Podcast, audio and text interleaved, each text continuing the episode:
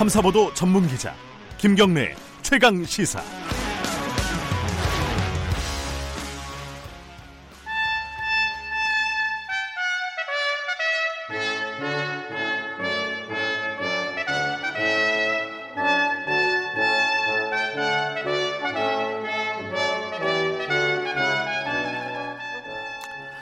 김경래 최강 시사 여름 특집 식스맨. 오늘은 저 윤태곤의 진행으로 듣고 계십니다. 식스맨 중에서는 오늘 마지막 날입니다.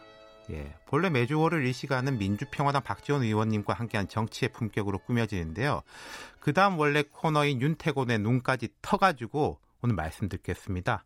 아쿠아일로로 치닫고 있는 한일 관계 대체 어디서부터 어떻게 풀어야 할지 보다 깊이 있게 고민해보기 위해 박지원 의원님에 더해서 아주 특별한 초대 손님 한 분 더 모셨습니다. 개인적으로는 제가 되게 존경하는 분인데요. 김대중 정부 시절 주일대사를 지냈고 김대중 오부치 공동선언 작성 과정에도 참여하셨고 최상용 고려대 명예교수님 나오셨습니다. 안녕하세요. 네, 반갑습니다. 예, 민주평화당 박지원 의원님도 나오셨습니다. 안녕하세요. 네, 안녕하세요. 예, 두 분은 아주 잘 아시는 사이죠. 네, 잘 압니다. 그리고 동갑이시고요. 예, 한 몇 년쯤 이제 교분이 있으세요? 두 분이 20년? 20여 년? 20년, 김대중 30년. 전 네. 대통령님을 이제 인연으로 해가지고 알려주신 아, 그렇죠. 예 그런 인연. 아그 전에 뭐 예. 최상용 교수 모르면은 대한민국 그렇죠. 국민 간첩이죠 뭐. 최 교수님은 일본에서 인정하는 일본의 양심적 지식인이나 학자들이나 정치인까지 인정하시는 이제 우리 되게 귀한 분인데 오늘 좀 많이 말씀 좀 해주십시오. 음. 예, 다 아시다시피 이제 한 달 가까이 됐습니다. 7월 1일부터니까요. 음. 단기간 해결될 것 같지가 않아요. 그 사이에 감정의 벽은 더 높아지고 화이트리스트에서 제외하는 발표 뭐 8월 2일 이런 이야기가 나오고 있던데 두 분은 앞으로 상황 어떻게 전개될 것으로 보십니까? 먼저 최 대사님 말씀 들어볼까요? 네. 음, 참으로 어렵, 어렵습니다. 네. 그런데 우리 대통령 께서 어려움이 있더라도 외교를 푼다고 했지 않습니까? 예, 예. 외교를 풀려면 협상이 시작돼야 되거든. 그 협상은 뭐 물밑 교섭도 있고 여러 가지 형태가 있는데 그걸 지금 진지하게 시작되고 있는지 모르겠어요. 음. 그러니까 결국은 어쨌든 협상으로 네. 이제 물꼬를 트야 될 건데 그 물꼬를 틀 수도 있느냐 없느냐 당장에 그게 문제 아니겠어요? 박 의원님 어떻게 생각하세요? 지금 뭐 전문가인 최상용 교수님께서 말씀하셨지만 특히 일본 외교는 북한하고도 비슷한 것 같아요. 네. 어, 항상 물밑 대화, 이선 라인이 존재하는 게 좋고 또 특히 원로 그룹들의 자문을 받아서 움직이는 그런 정치 문화가 있어서 저는 일찍부터 과거 정권 참여 여부를 떠나서 우리 식구끼리 하지 말고 네. 음. 어, 모두가 터서 창밖에 모든 동원해서 지일파 관계자들을 개별적으로라도 정부가 파견을 해서 일본과 대화를 해야 된다. 그런데 아직 이렇다 할 움직임이 없는 것 같아요. 음. 결국 어, 우리가 싸우는 것은 초등학생, 중학생이 제일 잘합니다. 네, 네. 그렇지만 이건 외교적 문제예요. 음. 또 외교는 국익이에요. 또 거기에 누가 더 강한 나라인가 이런 현실을 잘 보아야 되는데 그런 대화가 아직까지 없는가 있는가는 잘 모르지만은 아무튼 염려가 됩니다.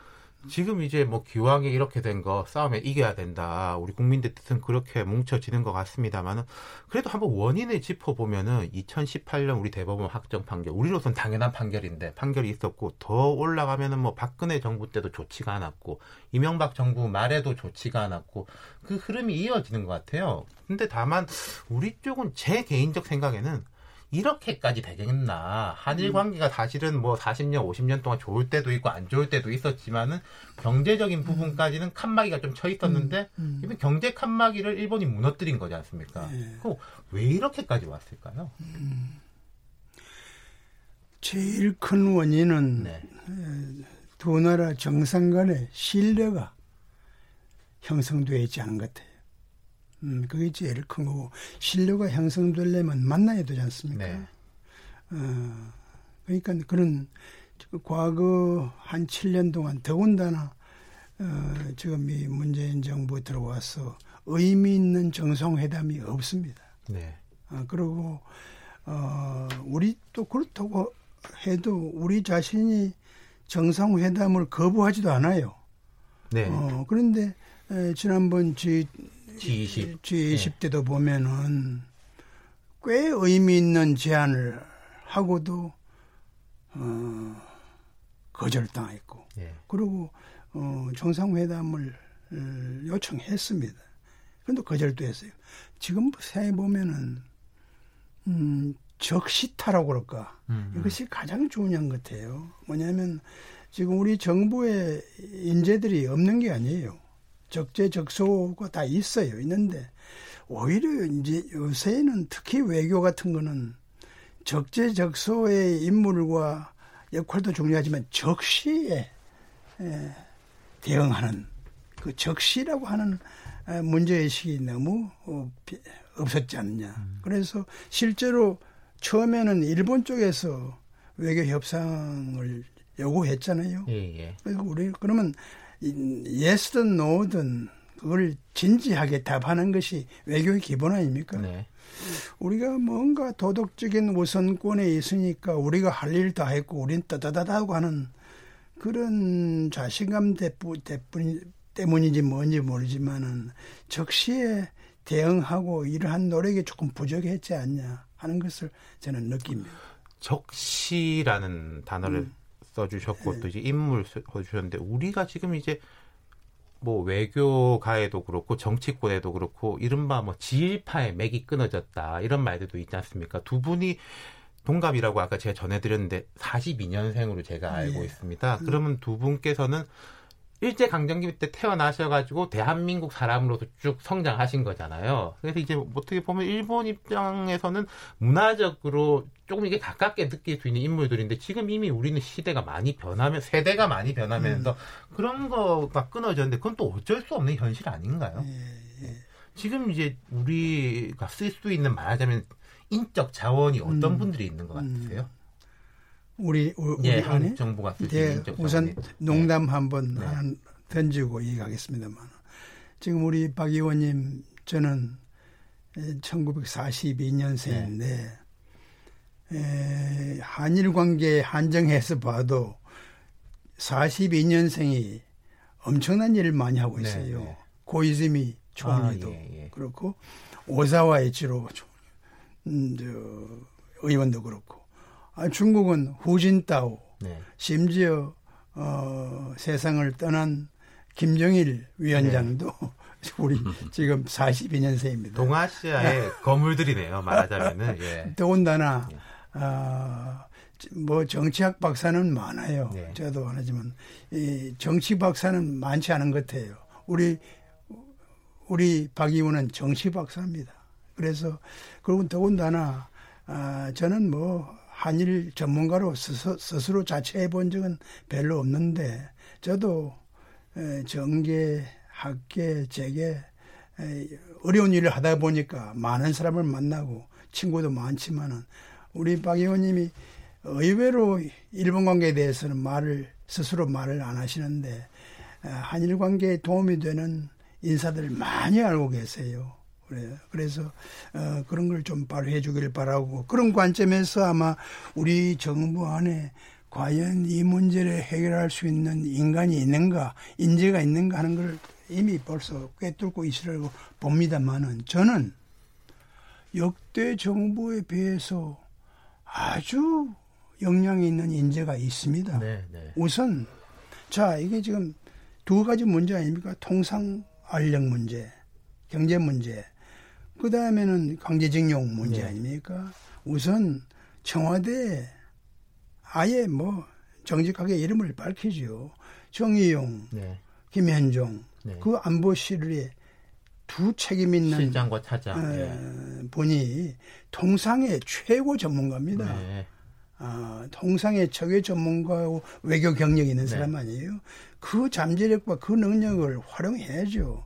그 다음에 또 조금 늦은 감이 있지만은 현재 제1 외교 차관은 강제징용 문제의 디테일을 꿰뚫고 있는 분이에요. 조태용 차관. 그럼요. 예. 그러면 그 두 팀을 그래도 어, 좀 더 종합적이고 어, 크게 보면서 판단할 수 있는 역량을 가진 이낙연 네. 총리가 계세요. 어떻게 보면 골든 트라이앵글이야. 이 세 분이 정말 머리를 맞대고 지금 우리가 해야 할 최우선 순위 결정이 뭔가 해서 그 답이 나오면 그 답은 대통령이 받을 만할 뿐만 아니라 또 받아야 하고 이런 과정이 과연 있는지 좀 있어야 하지 않나 지금이라도 예. 그래서 적시에 놓치지 말고 또 하나 뭐냐면은 G20도 어, 의미 없이 놓쳤지만은 10월 22일이 일본의 레이와 시대 의 소위 일왕 즉위식입니다. 예, 예. 아, 그거 지금 한 두 달 남았는데 지난번처럼 적시타를 치지 않고 그냥 우리의 주장만 하고 있으면 이 좋은 기회도 놓치지 않나. 이걸 잘 살리면요. 일본이 정중하게 우리 이, 대통령을 초청하는 게 정상입니다. 그 쉬운 일은 아니지만 얼마든지 시간으로 보나 아, 그 구실로 보나 가능한 일인데 이 문제를 좀 아까 내가 말하는 그런 역량이 있는 네. 네, 당국자 그 세곳에서 좀 더 진지하게 생각해서 답을 내면 어떨까 싶어요. 청와대 외교부 총리실에 이제 삼각축이 이제 좀 더 전면에 서야 된다 네. 말씀을 네. 해주셨고 그런 것 같습니다. 이제 앞으로 날짜를 보면은 8.15 광복절이 있고 방금 말씀하신 이제 10월 21일 22일 이제 일왕 즉위식이 있는데 광복절까지는 또 우리 좀 정치적 부담이 조금 있지 않습니까? 그러면 그때까지 물 밑으로 뭐가 진행이 되고 10월 22일 날 꼭지를 딸 수 있게 그렇게 갈 수 있을까요? 물론 이 원인을 보면은 일본 아베 수상이 장기 집권을 해서 개헌을 하고 소위 우리가 말하는 자주국방, 일본이 국방 대국이 되려고 하는 기조가 깔려 있죠. 그리고 뭐 미국의 대아시아 정책만 하더라도 태평양 사령부를 남태평양 사령부로 즉 일본, 인도, 인도 예. 이쪽으로 옮겨갔지 않습니까? 어떤 의미에서 보면은 우리가 지금 굉장히 외교적으로 어려운 처지입니다. 북한, 미국, 중국, 일본, 러시아 오면 초과인데 네. 그러한 원인 제공은 물론 일본이 했지만은 그러나 부담은 우리가 지는 거예요. 그래서 저는 지금 일본 아베 수상의 그런 정치적 목적과 일본 국민들의 전폭적 지지가 있잖아요. 그래서 우리 정부에서도 방금 재상용 대사께서 말씀하셨지만은 10월 22일 일왕 즉위식 이러한 것을 잘 활용해야 될 겁니다. 뭐 우리 최상용 대사께서 주체적으로 하셨지만은 김대중 오부치 선언할 때 국빈 방문을 할 때요. 김대중 대통령께서 저에게 일본 천황을 방문한다라고 발표를 하라고 그래요. 그때 우리 국민 감정은 도저히 그걸 용납하지 않았습니다. 천황이란 단어 그렇죠. 자체가 그렇죠. 예. 일본 사람이 나를 뭐라고 부르냐? 대통령. 우리가 장점인 주석을 왜 주석이라고 부르냐? 중국 사람이 주석이라고 부르니까 그런다. 일본 사람이 천황이라고 부르면 우리가 천황이라고 불러야지 왜 일왕으로 부르느냐? 그래서 그걸 저, 대통령부터 일본 천황을 방문하고 등 이런 용어를 쓰니까 일본 국민이 감동을 한 거예요. 실제로. 그리고 일본 대중문화를 과감하게 개방하기 때문에 또 한 번 감동을 한 거예요. 네. 그래서 저는 지금 현재 우리가 서로 원인은 뭐 여러 가지가 있어요. 예를 들면요. 김영삼 대통령께서 일본 버르장머리를 붙여놓겠다. 네. 이 말로 IMF가 오는 동기가 됩니다. 소위 일본이 우리나라 어음 가지고 있는 거 다 돌려버린 거예요. 쉽게 말해서. 그러니까 IMF가 왔어요. 또 이번에도 사실 예, 아베 수상이 이렇게 뭐 와이트 리스트니 뭐 브라스니 뭐 이런 게 나오잖아요. 이 경제 보복이 이제 두 번째 이루어지는 건데 어떻게 됐든 이러한 것은 저는 국회에서는 대항에서 싸우더라도 네. 정부는 투트랙으로 대통령과 정부는 지금 최상용 대사께서 말씀하시는 그러한 것으로 가야 된다. 그런데 양국 국민이 감동을 해야 되는데요. 우리 국민도 지금 최근에 와서는 일본 상품 불매 운동에 7, 80%가 찬동을 하고 있고요. 일본 국민들도 우리 경제 보복에 대해서 7, 80%가 지지를 하고 있더라고요. 이걸 어떻게 풀어낼 것인가. 그러니까 대통령도 아베 수상도 정치인이에요. 국민과 함께 가야 돼요. 그래서 저는 양국 국민이 감동할 수 있는 그러한 것부터 시작해서 또 뭘로 관계 있는 사람들이 일본과 관계 개선을 위해서 계속 대화를 해 나가야 된다. 저는 그렇게 봅니다. 박 의원님 말씀하셨던 것처럼 김대중 오부치 네. 선언은 한일 양국에서 동시에 보는 제일 빛났던 장면이지 않습니까? 음. 김대중 대통령 당시 국회 연설문도 읽어보고 최상용 선생님의 글도 많이 읽어봤는데 그때 김 대통령이 강조했던 건 그거 같아요. 한일 양국은 아시아에서 민주주의와 안보란 두 가지 가치를 공유하는 말하자면 최고 선진국 아니냐라는 부분에 대해서 이제 일본 사람들도 긍정하고 우리도 이제 마음을 열었던 것 같은데 지금은 뭐 민주주의는 이제 당연한 것이고 안보에 대한 공유는 음. 그때보다는 뭔가 좀 흐트러지는 지점이 있지 않습니까? 새로 우리가 뭘 찾을 수 있을까요? 공유 기반을? 혹시 허용해 주신다면은 제가 국민을 향해서 어, 김대중 오부지 공동선언에 대해서 설명해 본 적이 없습니다. 아, 조금 예. 길더라도 예. 용서해 주시면 어, 그 현장에 우리 박 의원님과 제가 같이 있었습니다. 네네. 예, 그러니까 어, 우선 첫째 에, 대통령이 되신 다음에 우리 김대중 대통령께서는 한일 관계를 풀어보겠다. 사죄, 일본은 사죄를 하고 그 사죄가 진정성이 있으면 나는 화해라는 말을 써서 한번 풀어보겠다고 하는 확고한 결심을 하고 계셨어요. 그래서 이어른이 굉장히 논리적인 분입니다. 아, 아직 안에서는 그 고개를 끄덕이지 않았어요. 그래서 어려운 문제를 우연하게 저에게 한두 가지 물었고 저는 어, 조심스럽지만은 책임을 결과 책임을 같이 진다는 관점에서 제가 몇 마디 말씀도 드리고 그걸 또 받아주셨어요. 네. 우선 첫째, 이것은 상호 인정과 상호 존중이 있었어요. 지금 두 정상 간에 그게 없습니다. 상호 인정이라는 것은 국가 이익의 상호 인정이거든. 지금 현재 일본이 가장 우선시하는 게 뭐냐는 것도 인정하고 우리가 가장 중시하는 것도 일본이 게 상호 인정입니다. 상호 인정이 없으면 화해로 가기 힘들어요. 그것이 됐어요.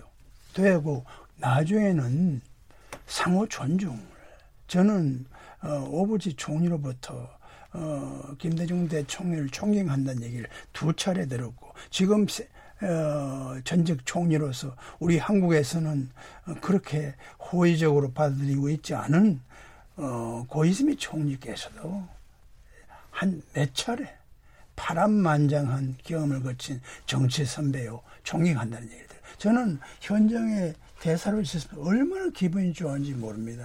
그 쉽게 말하는 게 아니에요. 그냥 외교적인 언사가 아니거든요. 그래서 상호 인정을 바탕으로 상호 인정의 예는 아까 우리 박 의원께서 말씀하셨어요. 네. 일본이 전후에 세운 업적에 대해서 솔직히 인정했어요. 그리고 IMF 극복하는 과정에서 장기론을 해준 그걸 액수까지 얘기하면서 네. 고마움을 전했어요.